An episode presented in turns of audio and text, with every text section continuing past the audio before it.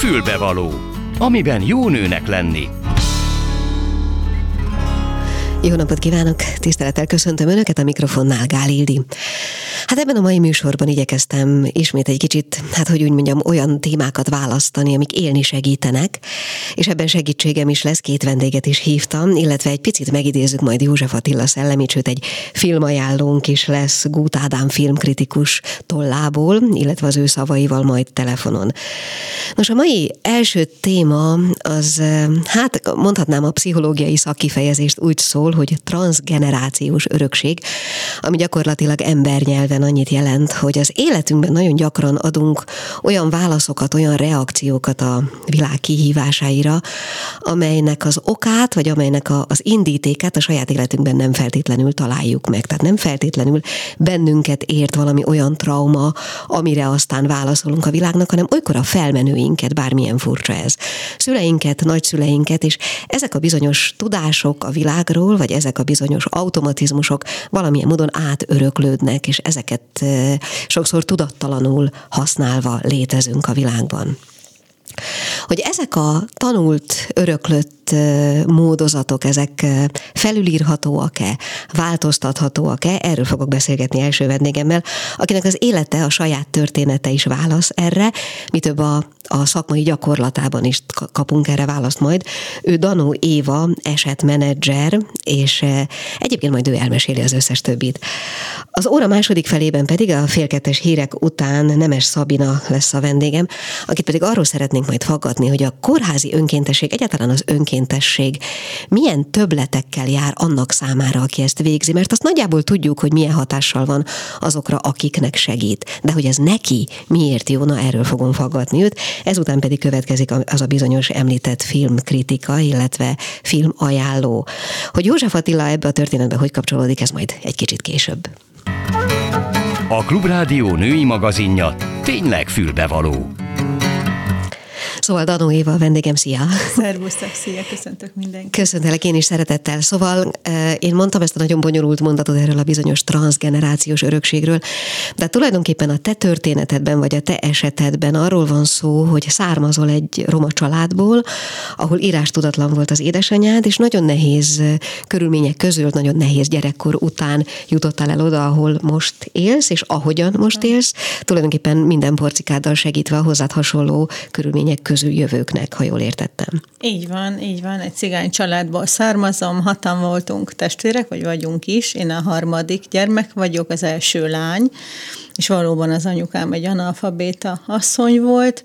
Nyilván a, az ő tradíciójában a tanulás az nem volt egy nagy érték, úgyhogy ő sem tanult, nagyon fiatalon, 14 évesen szülte meg a bátyámat, az első gyermekét, engem 20 évesen szült, nem volt ideje sem kapacitása sem tanulni, és talán igényesem, meg lehetősége sem volt annyi. Uh-huh. Él még az édesanyád? Nem, elhunyt, pár éve elhunyt, uh-huh. igen.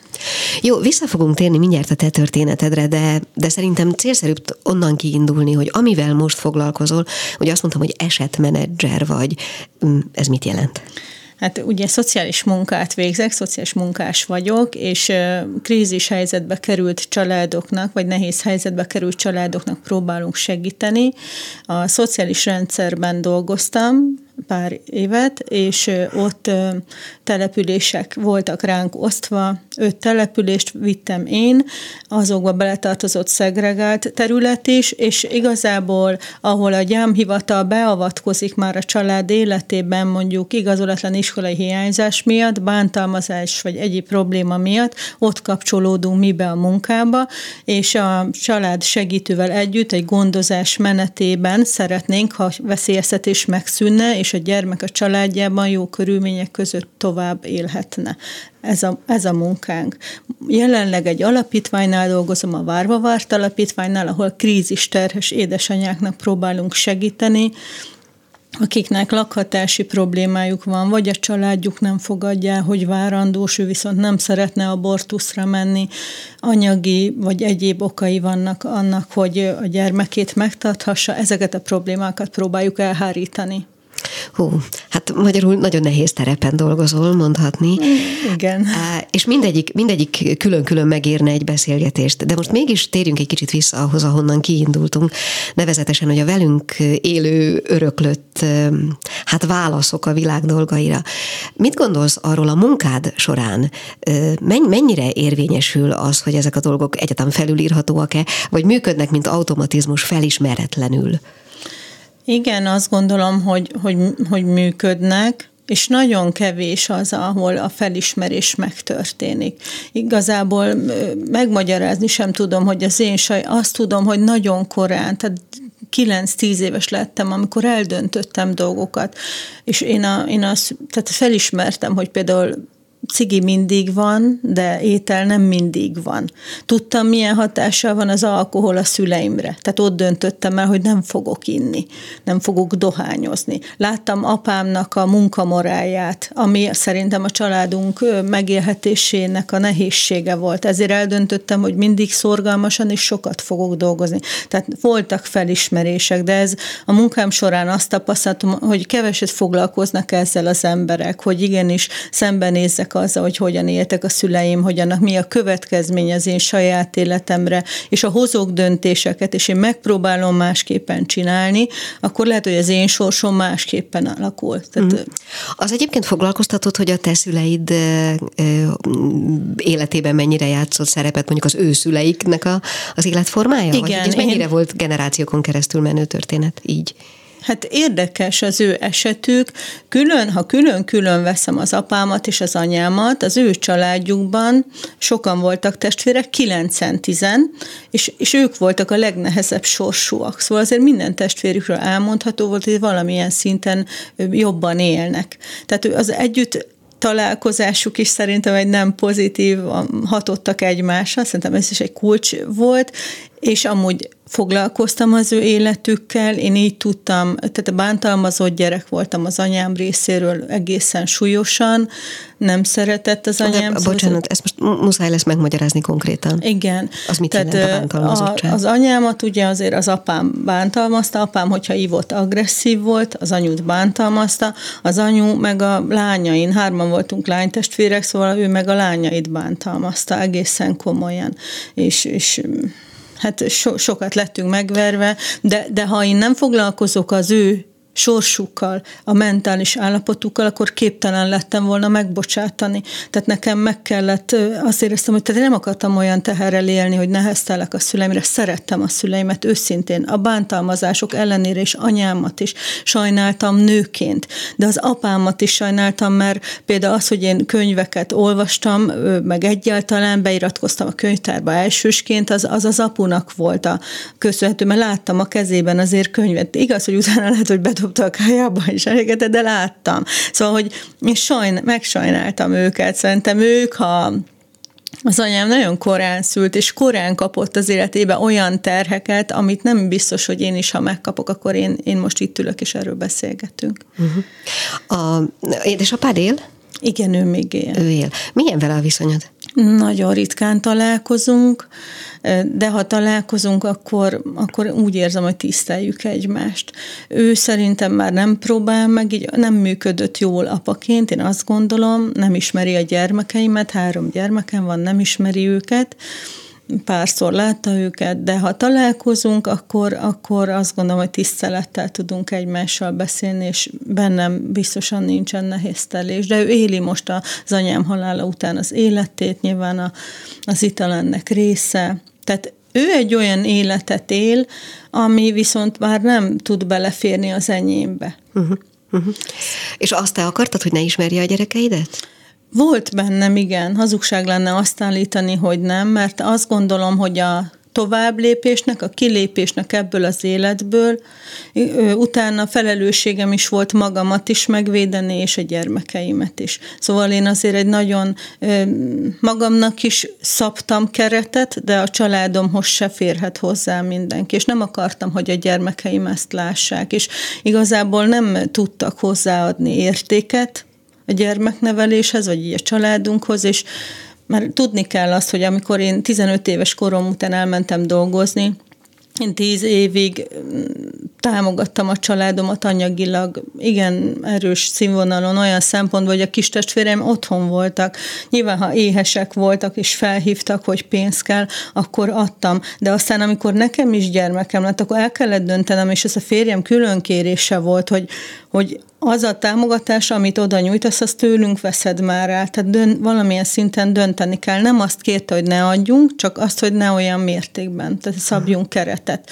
És igazából utána meg én, én magam döntöttem el, szóval az anyám egy gyógyszerfüggő volt, depre, súlyos depressziós volt, ittak, zavarok voltak, veszekedések, nem bírtam ezt a légkört, hát nem véletlenül nagyon erős volt bennem az, hogy szakadjunk és éljünk másképpen. Börtön is volt?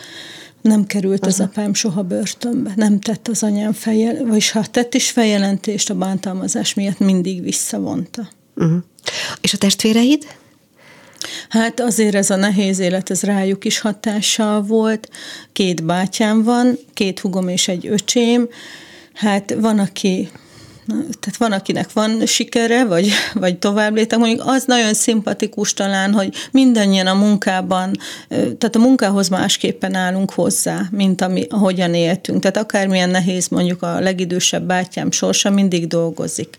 De tönkre mentek házasságai, Szóval a, a következő bátyámnak súlyos következménye volt azért a nevelés, vagy ennek az agressziónak a látvány az ő életében, ő valóban került börtönbe is, tehát nagyon-nagyon, de én nagyon fiatalon, szóval az elvitathatatlan volt a szüleink felelőssége abban, ami, ahogy az ő sorsa alakult, és amúgy ezt nagyon nehéz látni testvérként, nagyon szeretem őket, de nagyon nehéz azt látni, hogy aki nem tud tovább lépni, nincs felismerése, vagy beismerése, ereje az alkoholnak, bárminek ellenállni, annak nincsen sikeresen.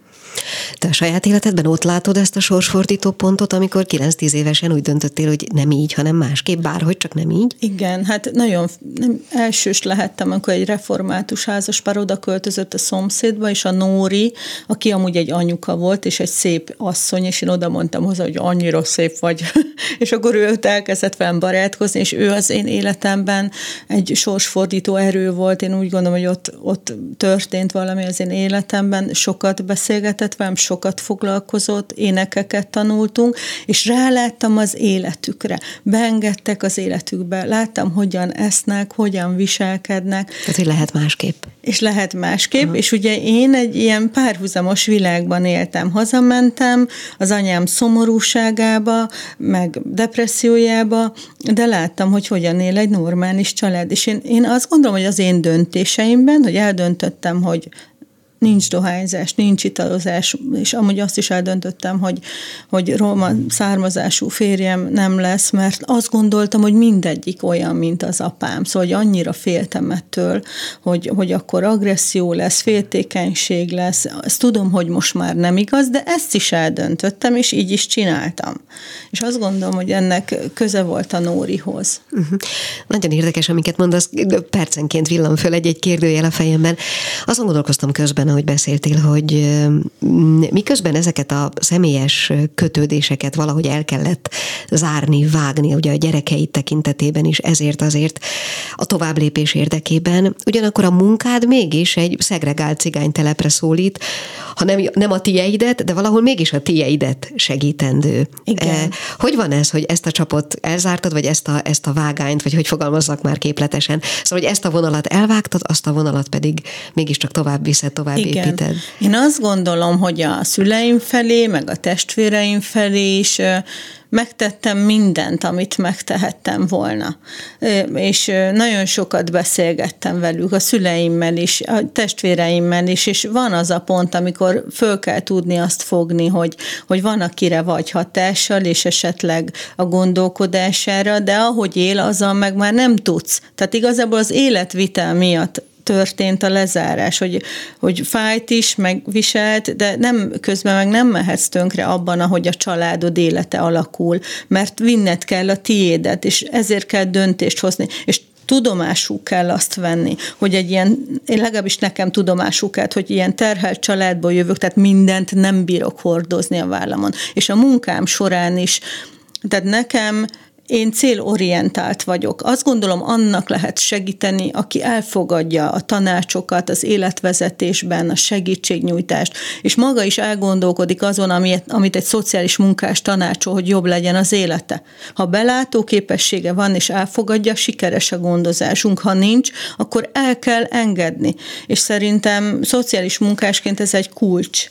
Sajnálom, hogy a hallgatók nem látják a szemedet, de tényleg, szóval süt belőle az az elszántság, ami alátámasztja itt a mondataidat. Mond, az, az a... Ö, hogy mondjam, érzelmi, érzelmi viszony táplálsz-e bárkivel a gondozottak közül? Tehát személy, bár, bár, bármilyen módon felelősnek érzed-e magad értük? Én nem, én, Szereted-e őket? És igen, most... nagyon szeretem őket, és nagyon mély empátiával igyekszem gondozni, de a terhüket nem veszem föl, szóval ez egy nagyon tudatos munka bennem. Én azt gondolom, hogy nagyon sok jó szociális munkás van, nagyon sok jó segítő önkéntes, és néha egy minimális ö, hallgatás ezekre a mondatokra már változtathat valami, de bekalkulálom azt is, hogy az ember gyarló, és egy bizonyos dologból nem biztos, hogy ki tud jönni egy vagy két év, lehet, hogy tíz év kell neki. De én, azt, én, én nyugodtan fekszem le. Tehát, ö, de, ö, Tehát nem, igen. nem gyötröm magam azon, hanem, hanem legjobb tudásom szerint igyekszem tanácsot és megoldásokat adni. Lehet, hogy te vagy mások számára, vagy közülük valakinek az a bizonyos Nóri? Jó lenne egyszer ezt, ezt hallgatni, vagy erről, de, de hogyha nem leszek, akkor is igazából azt gondolom, hogy az, hogy lehetett, lehettek gyerekeim, hogy van egy normális házasságom, szóval teljesen megajándékozottnak érzem úgy magam, hogyha most bocsánat, de a munkámban nem is leszek sikeres, de a gyerekeim szeretettel gondolnak majd rám, akkor nekem megérte élni, mert hogy nem, nem bántalmazom a gyerekeimet, nem alázom meg, sose átkoznám, és tényleg ezt olyan szinten gyakorlom, hogy mély felháborodásom volt, amikor egyszer egy tanító a lányomat lehülyézte, és bementem, és felkerestem, hogy ugye letettem az életemet azért, hogy az én gyerekeim ne hallgathassák azt, amit én. Mert azért ez egy lélekgyötrő dolog, hogy hallgatod az átkokat, a megalázást, és onnan nagyon nehéz kijönni, és amúgy erre szándékosan érzékenyítem az embereket, hogy kalkulálják be, hogy ahol így élnek gyerekek, és meg vannak alázva, és hátrányos helyzetűek, cigányok, vagy bármi, hogy onnan kijönni a családodból, és teljesíteni, prosperálni, az majdnem lehetetlen. Hm.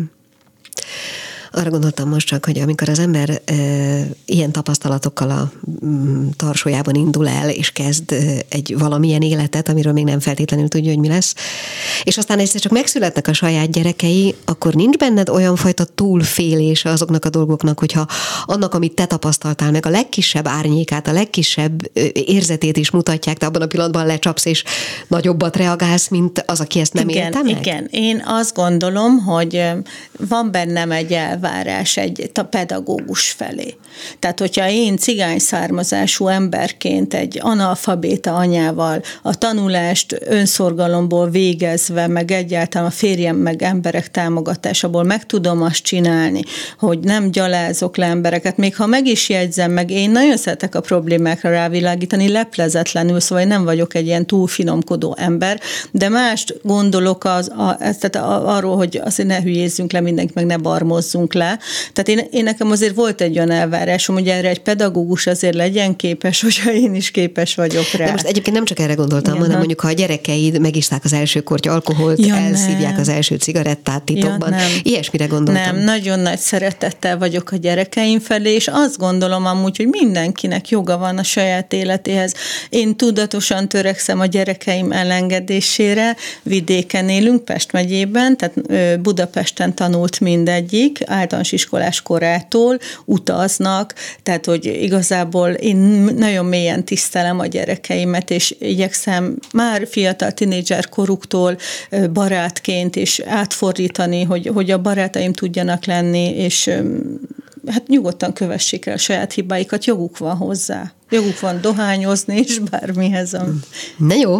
Hány évesek a gyerekek? 21, 17 és 12. Hát akkor bizonyára már az első két-három kamaszkori krízisen túl vagytok családilag így van, is. így van. Na jó, Á, mindenképpen irigylésem méltó, amiket elmeséltél, és nagyon izgalmas, és még csak egyetlen gondolatot, mert körülbelül ennyi időnk van, arról, hogy a, a mert itt belebonyolultunk ebben szenvedélyesen, igencsak, de hogy a munkádban mit tekintesz sikernek? Ugye mondtad, hogy messze nem feltétlenül egy év, két év, és nem is feltétlenül sikeres minden egyes hozzányúlás.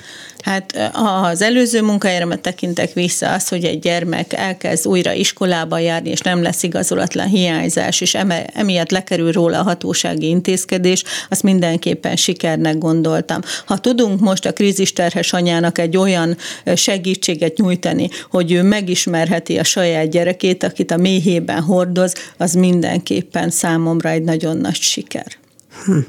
Hát akkor legyen ez a végszó. Én nagyon szépen köszönöm, hogy itt Én voltál. Is köszönöm. Danó Éva volt a vendégünk, és egy pici köztes után szeretném megmondani, hogy József Attila mit gondolt erről a történetről, ha nem is közvetlenül. Mi kell a nőnek? Egy fülbevaló. No hát arra nem vállalkozom, hogy az egész verset felolvassam, és amit mutatni fogok, azt ne is tekintsék művészi interpretációnak, mert nem az. Csak hát eszembe jutott, maradjunk ennyiben. József Attila Dunánál című verséből idézek. Én úgy vagyok, hogy már százezer éve nézem, amit meglátok hirtelen. Egy pillanat, s kész az idő egésze, mit százezer ős szemlélget velem. Látom, mit ők nem láttak, mert kapáltak, öltek, öleltek, tették, ami kell. S ők látják azt, az anyagba leszálltak, mit én nem látok, ha vallani kell. Tudunk egymásról, mint öröm és bánat. Enyém a múlt, és övék a jelen. Verset írunk, ők fogják ceruzámat, s én érzem őket, és emlékezem. Anyám kún volt, az apám félig székely, félig román, vagy tán egészen az. Anyám szájából édes volt az étel, apám szájából szép volt az igaz. Mikor mozdulok, ők ölelik egymást. Elszomorodom néha emiatt, ez az elmúlás. Ebből vagyok. Meglást, ha majd nem leszünk. Megszólítanak. Megszólítanak, mert ők én vagyok már. Gyenge létemre így vagyok erős, ki emlékszem, hogy több vagyok a soknál, mert az ős sejtig vagyok, minden ős. Az ős vagyok, mely sokasodni foszlik. Apám s anyámmá válok boldogon, s apám, anyám maga is ketté oszlik, s én lelkes egyé így szaporodom. Ez persze még nem a vers vége, de gondoltam, hogy ez az a néhány gondolat, ami megidézhető azzal kapcsolatban, amit a transgenerációs örökségről a te példádon keresztül most itt látni engedtünk, vagy látni engedtél. Hamarosan következnek a hírek, a hírek után pedig Nemes Szabinával fogok beszélgetni az önkéntességről, a kórházban gyakorolt önkéntességről, illetve még egy film ajánló is vár ránk, Gut Ádám filmkritikust fogom hívni a mi is a címe a filmnek? Mm, elvtársak, az benne van, és majd mindjárt eszembe fog jutni az egész címe a filmnek. Jó napot, elvtársak, vagy valami ehhez hasonló, de meg fogom keresni természetesen. Szóval ez az, ami még vár ránk, most pedig nem sokára következnek a hírek. Fülbevaló, amiben jó nőnek lenni. És mielőtt még tovább mennénk, és köszönteném a következő vendéget, előtte gyorsan egy szolgálati közlemény, kedves elvtársak, ez a filmnek a címe, megnéztem, úgyhogy nem sokára erről is lesz szó, de előtte köszöntöm a stúdióban Nemes Szabinát. Szia! Szia, szia, Jedikó! Aki egyébként az önkéntességről fogunk beszélgetni természetesen, sőt a kórházi önkéntességről, de aki egyébként, mint kiderült, színésznő, és hát nyilván színésznőként is éli az életét, de azt aztán végképp nem értem, hogy ha valaki egyébként a színpad vonzásában éli jól, akkor miért megy el kórházi önkéntesnek, úgyhogy talán indítsuk is innen. Uh, igazából régóta foglalkozom gyermekekkel, tehát gyermekszínjátszó kört is vezetek több éve. Most volt egy kis kimaradás, egy kis szünet, és most újra indítok. Uh, továbbá pedagógia és családsegítő munkatárs is vagyok, tehát mindig is érdekelt a gyermekekkel való foglalkozás.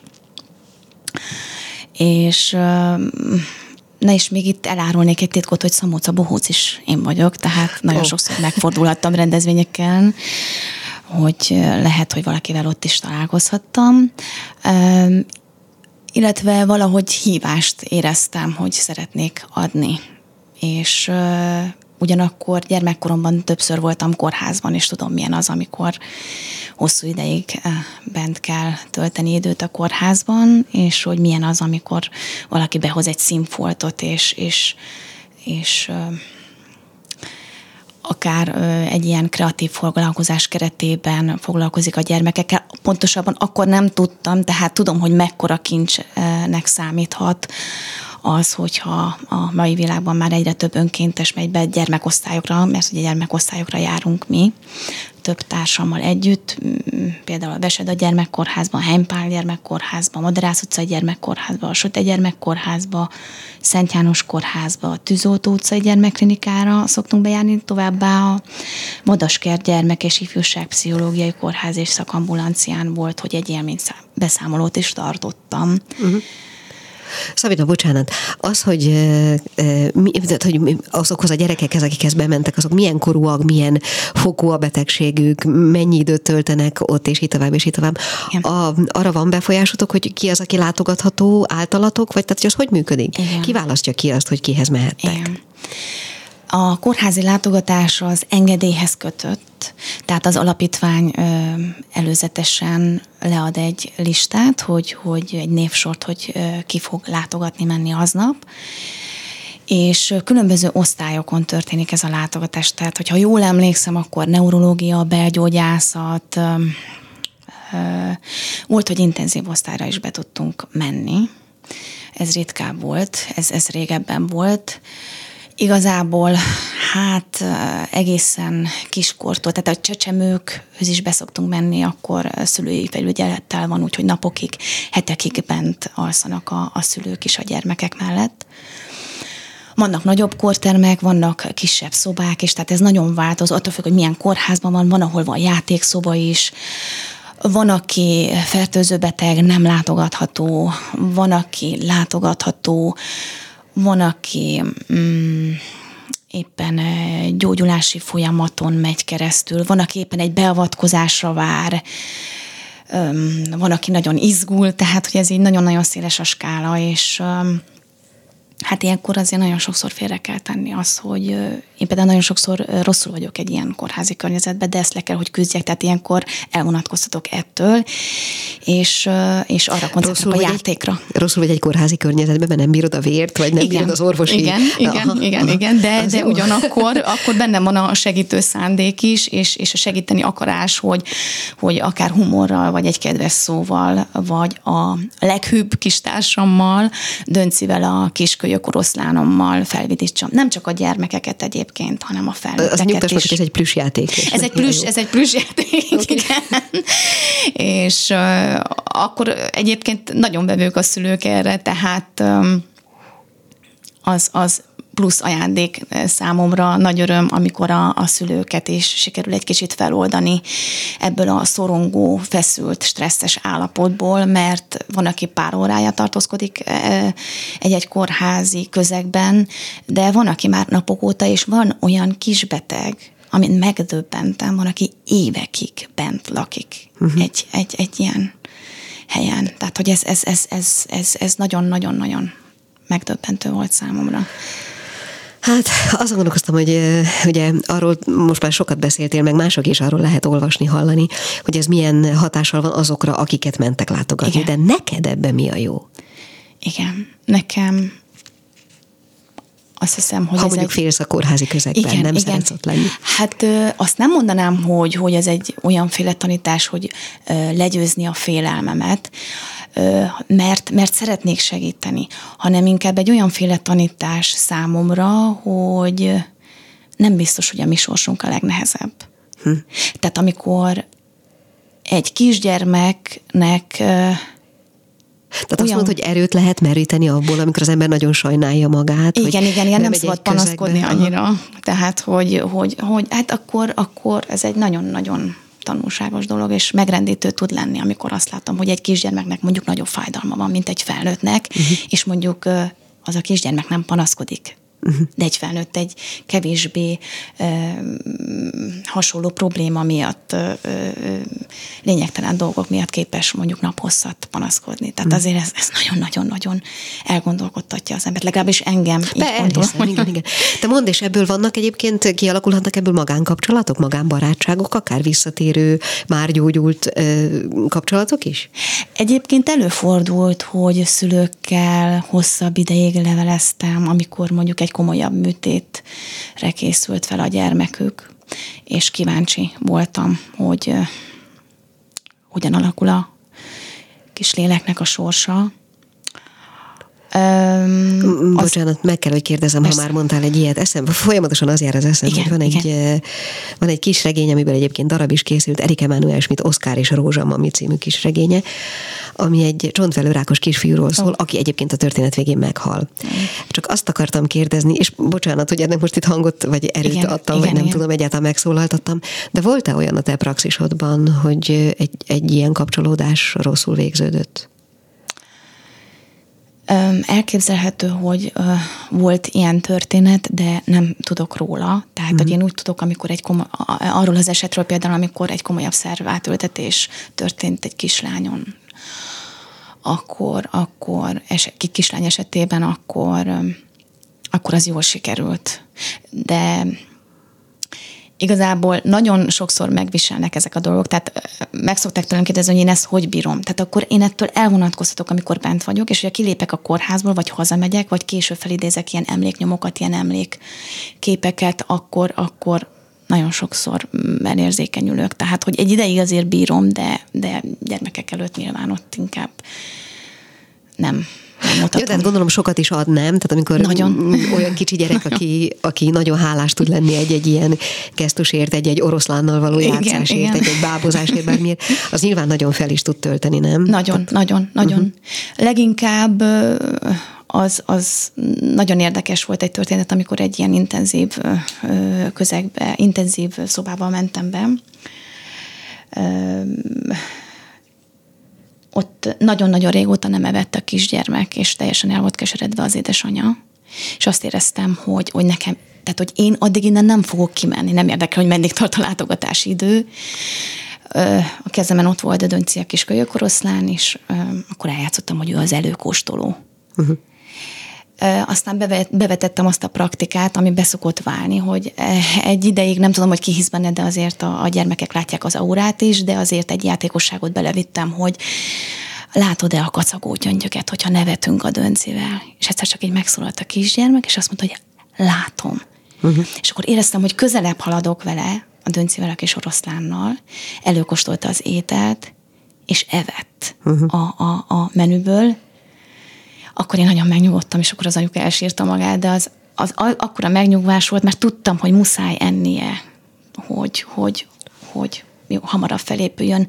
De igazából nem biztos, hogy sikerült volna a, a báb nélkül. Igen, igen, hát ugye erre ezt megint ismerjük, egyik ezek is terápiás módszerek. Mondta, mennyire régóta űzöd ezt a szakmát, már mint az önkéntesség igen. részét?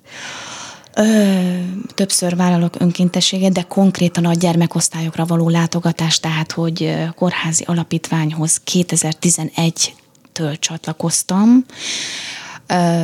Több éven keresztül voltak kórházi látogatásaim, meseolvasás, éneklés, bábozás keretében.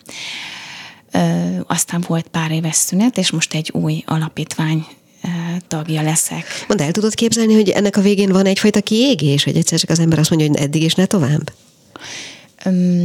Vannak olyan helyzetek, amikor el tudom képzelni, hasonlót megéltem már, de azt gondolom, hogy most akár kisebb szünetek után nem, nem, nem, nem, nem érzem ezt, aztán most, most így érzem, és lehet, hogy egy következő alkalommal már máshogy látnám, de biztos, hogy egy idő után telítődik az ember, de, de mindenképpen, ugye ez nem mindig rendszerességgel volt ez a, a folyamatos látogatás, hanem alkalmanként a munkáim során, de még nem éreztem kiégést a kórházi gyerekosztályokra való látogatás esetében. Uh-huh. De azért van egy idő, amíg feldolgozási idő olykor, hogy nem minden nap mennék be, tehát azért érzékeny vagyok. Értem.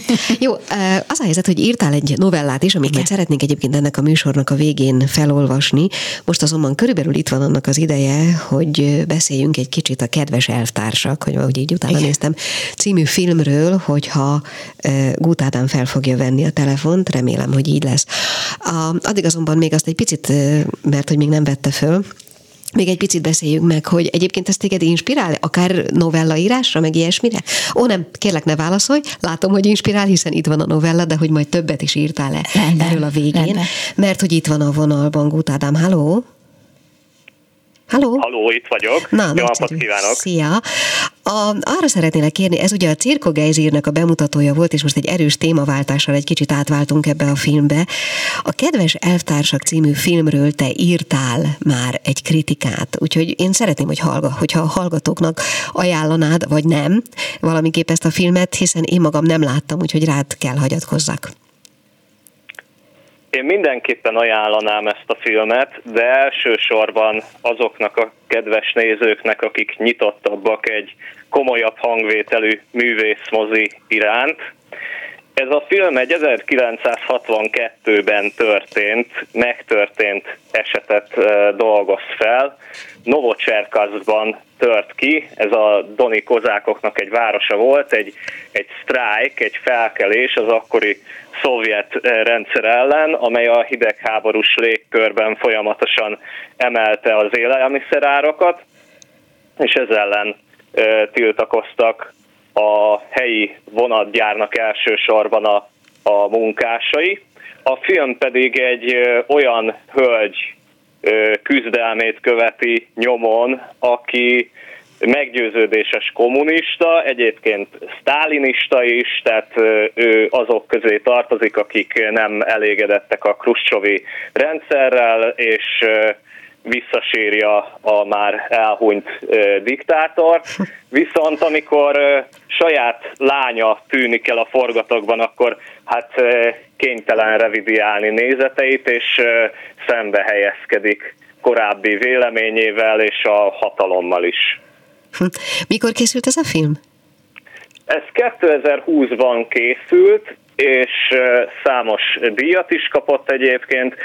A Velencei Filmfesztiválon elnyerte a zsűri külön díjat, illetve a legutóbbi Oscar gálára ez volt az oroszoknak az Oscar nevezése is, és a shortlistig el is jutott egyébként, de magát a, a jelölést, illetve a díjat már nem kapta meg. Uh-huh. Gyakori témaválasztás ez egyébként. Te ennek miben látod az okát? Ha gondolsz erről, biztos gondolsz erről valamit. Az utóbbi időben értékelődtek fel igazán szerintem a, a kommunizmust, illetve az ilyen totális diktatúrát bemutató filmek, illetve ezzel kapcsolatos alkotások, de szerintem azért a, a nemzeti szocialista rendszerekkel, illetve a fasiszta rendszerekkel való összevetésben ezek még mindig kisebb számban jelennek meg, de azért már nyugaton is láthattunk Hollywoodban is olyan produkciókat, amelyek a kommunista rendszer szörnyűségeit mutatják be, mint például a 44. 44. gyermek volt a közelmúltban, vagy akár a Stálin halála szintén a közelmúltban, de akár a Csernobilra is gondolhatunk. Illetve hát keleten is van ennek hagyománya, hogy ezeket a szörnyűségeket, abszurditásokat bemutassák, gondoljunk csak a Tanú című filmre. De véleményem szerint azért lehet talán ilyen népszerű ennek a bemutatása, mert maga ez az abszurdum magában hordoz olyan szatírikus elemeket, amiket a filmesek igencsak kedvelnek, és, és leköti a néző figyelmét a vásznon. Igen, pont erre gondoltam, hogy a humor megszólal ebben, ha már. A, jó, akkor egy kicsit kérlek szépen még a rendezőről, illetve a színészekről mesélj nekünk valamit, és aztán majd megnézzük természetesen a filmet. A rendező Andrei Koncsalovszki, aki igencsak nagy névvel és múlttal rendelkezik, ő egyébként Szergej Mihálkov író gyermeke, aki egyébként a jelenlegi orosz himnusznak az írója volt, illetve Nikita Mihalkov rendezőnek a testvérbátyja, aki a Csalóka napfény című filmért meg Oscar díjat is kaphatott. Koncsalovszki számos nemzetközileg jegyzett produkcióban alkotott, Hollywoodban is egyébként, például hozzáköthetjük az igencsak népszerű akcióvégjátékot, a Tango és Kest, de egyébként Tarkovszkinak is volt társforgatókönyvírója, forgatókönyvírója, dolgozott televízióra is, például az Odüsszejának egy televíziós adaptációját is ő csinálta, és az Oroszlán télennek a 2003-as adaptációját, feldolgozását. A főszerepben pedig hát nem mást láthatunk, igen, csak elegáns alakítással, mint Júlia Viszockaját, aki egyébként Novocserkaszkban született, igaz már jóval az események után, és egyébként Koncsalovszkinak a felesége. Jó, a, nagyon, nagyon édesen beszélsz róla, bocsánat, csak itt mosolygok magamban azon, ahogy fogalmazol. Még annyit, hogy a, a személyes véleményed a, a filmről mi volt, a, mennyire győzött meg? Engem abszolút meggyőzött, annak ellenére, hogy nehezen befogadható filmnek tartom.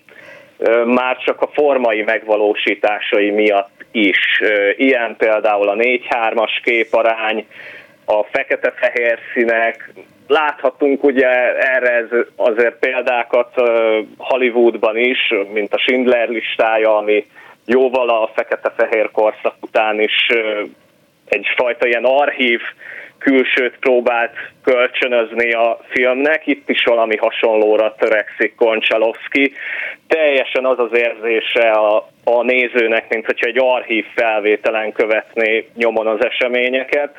A forma nyelvében néha talán még a 60-as évek szovjet új hullámának a megoldása is visszaköszönnek, nagyon drámai, az egész filmnek a hangvétele ugyanakkor nem mellőzi a szatirikus hangvételt sem, tehát kifejezetten olyan elemek is felbukkannak, amik a rendszernek így a, az ellentmondásaira világítanak rá. És egyébként magyar vonatkozások is feltűnnek a filmben, mint a magyar szalámi, a magyar unikum, és elrettentő példaként emlegetik az 56-os forradalmat, mint egy olyan eseményt, aminek hát szerintük nem szabad újra bekövetkeznie. No, hát akkor innentől kezdve már csak az marad hátra, hogy meg is nézzük ezt a filmet, és formáljunk magunk is véleményt róla. Hát nagyon szépen köszönöm Gut Ádám filmkritikus véleményét hallották a Kedves Elvtársak című Cirko Geizér bemutatóról. Köszönöm szépen, szia! Én köszönöm a lehetőséget. Mi kell a nőnek? Egy fülbevaló.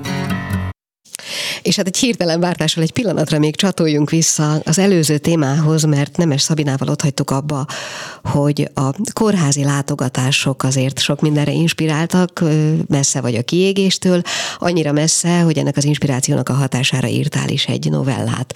És azt kérted, hogy ezt szeretnéd felolvasni itt ennek a műsornak a végén, hát akkor adjunk ennek teret. Köszönöm szépen. A fényvarázsló. Jó napot!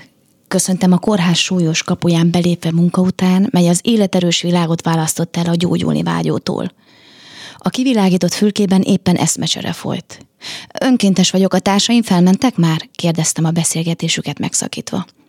Hova jött? kérdezte a portás. A gyerekosztályra. Ez az egész klinika gyerekosztály, röhögött össze a kapus szövetségesével. A látogatásaink során többféle gyerekosztályon is megfordulunk egy kórházon belül. Már felmentek, motyogta rám se nézve a kapuőr, szürcsölve a hazai koszt tengermélyébe bombán bámulva.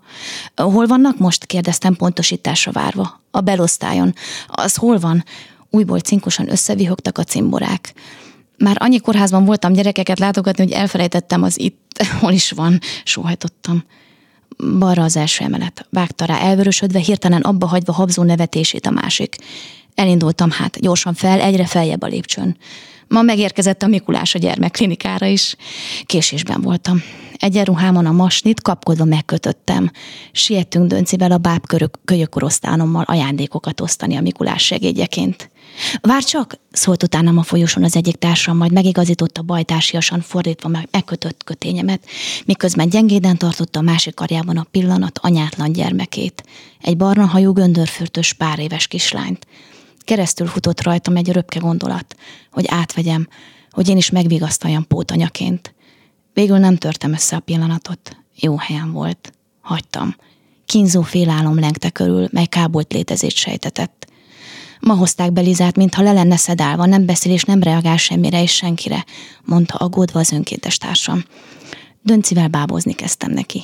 Kinyújtotta a kanulös kézfejét, és megfogta dönci mancsát. Majd felemelte rezignáltan a fejét, egyenesen a szemembe nézett pislogás nélkül őzike szemével. Tudtam, hogy érte, amit mondok neki. Kíváncsi voltam a kis hangjára, a nevetésére. Szótlanul nézett ugyan tovább, de reagált legalább. A többi kis beteghez rohantam, hogy lehetőleg senki sem maradjon ki az ajándékoztásból 18 óráig, ameddig a látogatási idő tart. Bár tovább szoktunk maradni. Miután végeztem, Lizához visszamentem. Benéztem a mesefigurás üvegajtón. Pihent. Bekopogtam. Jó estét, elnézést, bejöhetek? Igen, válaszolta egy férfi, aki időközben ott termett. Jobban van Liza? Igen. Epilepsziás rohama volt, behoztam kivizsgálásra, nehogy legyen valami szövődménye. Most ki a csokit, rángatta a ruhámat kettőnk között a tért kalácsomig érő kisfiú, felém nyújtva a harabdált fejű csoki Mikulását. Ó, oh, szia, tégednek hogy hívnak? kérdeztem legugolva hozzá, a csomagolópapírt lefejtve. Bercike, szólt apukája. Egyedül nevelem a két gyermekemet. Állítólag nem ez volt az első rohamalizának. Az anyja nem törődött vele. Azt mondta, hogy biztos a krémeket látott, nyílt meg az aklatott férfi. Sajnálom. Berci a rajta felejtett kabátjában körözött a fullasztóra fűtött helységben. Levettem Bercike kabátját? Persze. Mindjárt jön a dadályok, nekem dolgozni kell mennem, addig kimegyek a nővérrel beszélni, mondta gondterhelten a családapa. A szobában maradtunk Lizával, Bercikével és a széken felejtett játékokkal. A kislány a rácsos ágyban feküdt a falhoz fordulva. Beszéltem hozzá. Odafordult felénk. Berci a rácsok között kilógó lábikóját megcsiklandozta testvérkének, majd rám nézett huncutul, és eltűnt. Kisvártatva villogni kezdett a lámpa a szobában. Aztán egyre halványabban izzott a fény, majd végül kialudt. Kimentem a folyosóra, hogy megnézem, mi történt. Berci babrált a tekerős villanykapcsolóval. Egyszer, egyszer csak erős fényár töltötte be a termet. Legugoltam hozzá, és azt kérdeztem tőle játékosan. Bercike, mit csinálsz? Én vagyok a fényvarázsló, kacagta el magát megfogva a kezemet, és vezetni kezdett az átjáron, miközben varázsnyelven mesélt nekem. A Klubrádió női magazinja tényleg fülbevaló. Hát, körülbelül ez volt mára, amit önöknek szántunk. Szerintem mm, izgalmas kérdések merültek föl. Ezek közül néhányat meg is válaszoltunk, néhányat talán a levegőben hagytunk, de hát ez a műsor inkább azt mondom, hogy témafelvetésnek és egy hát valamilyen szintű megbeszélésnek minősül inkább, mint annak, hogy a dolgoknak a nagyon mélyére tudnánk menni ennyi idő alatt. De hát most erre volt lehetőségünk. Én nagyon szépen köszönöm, hogy itt volt. Ezt most Nemes Szabinának mondtam. Köszönöm szépen. Igen, nagyon köszönöm örülök, szépen. és köszönöm szépen a novellát is, amit felolvastál. Köszönöm. Nekem pedig nincs más hátra, mint hogy elköszönjek önöktől, és elmondjam, hogy mi minden volt ma.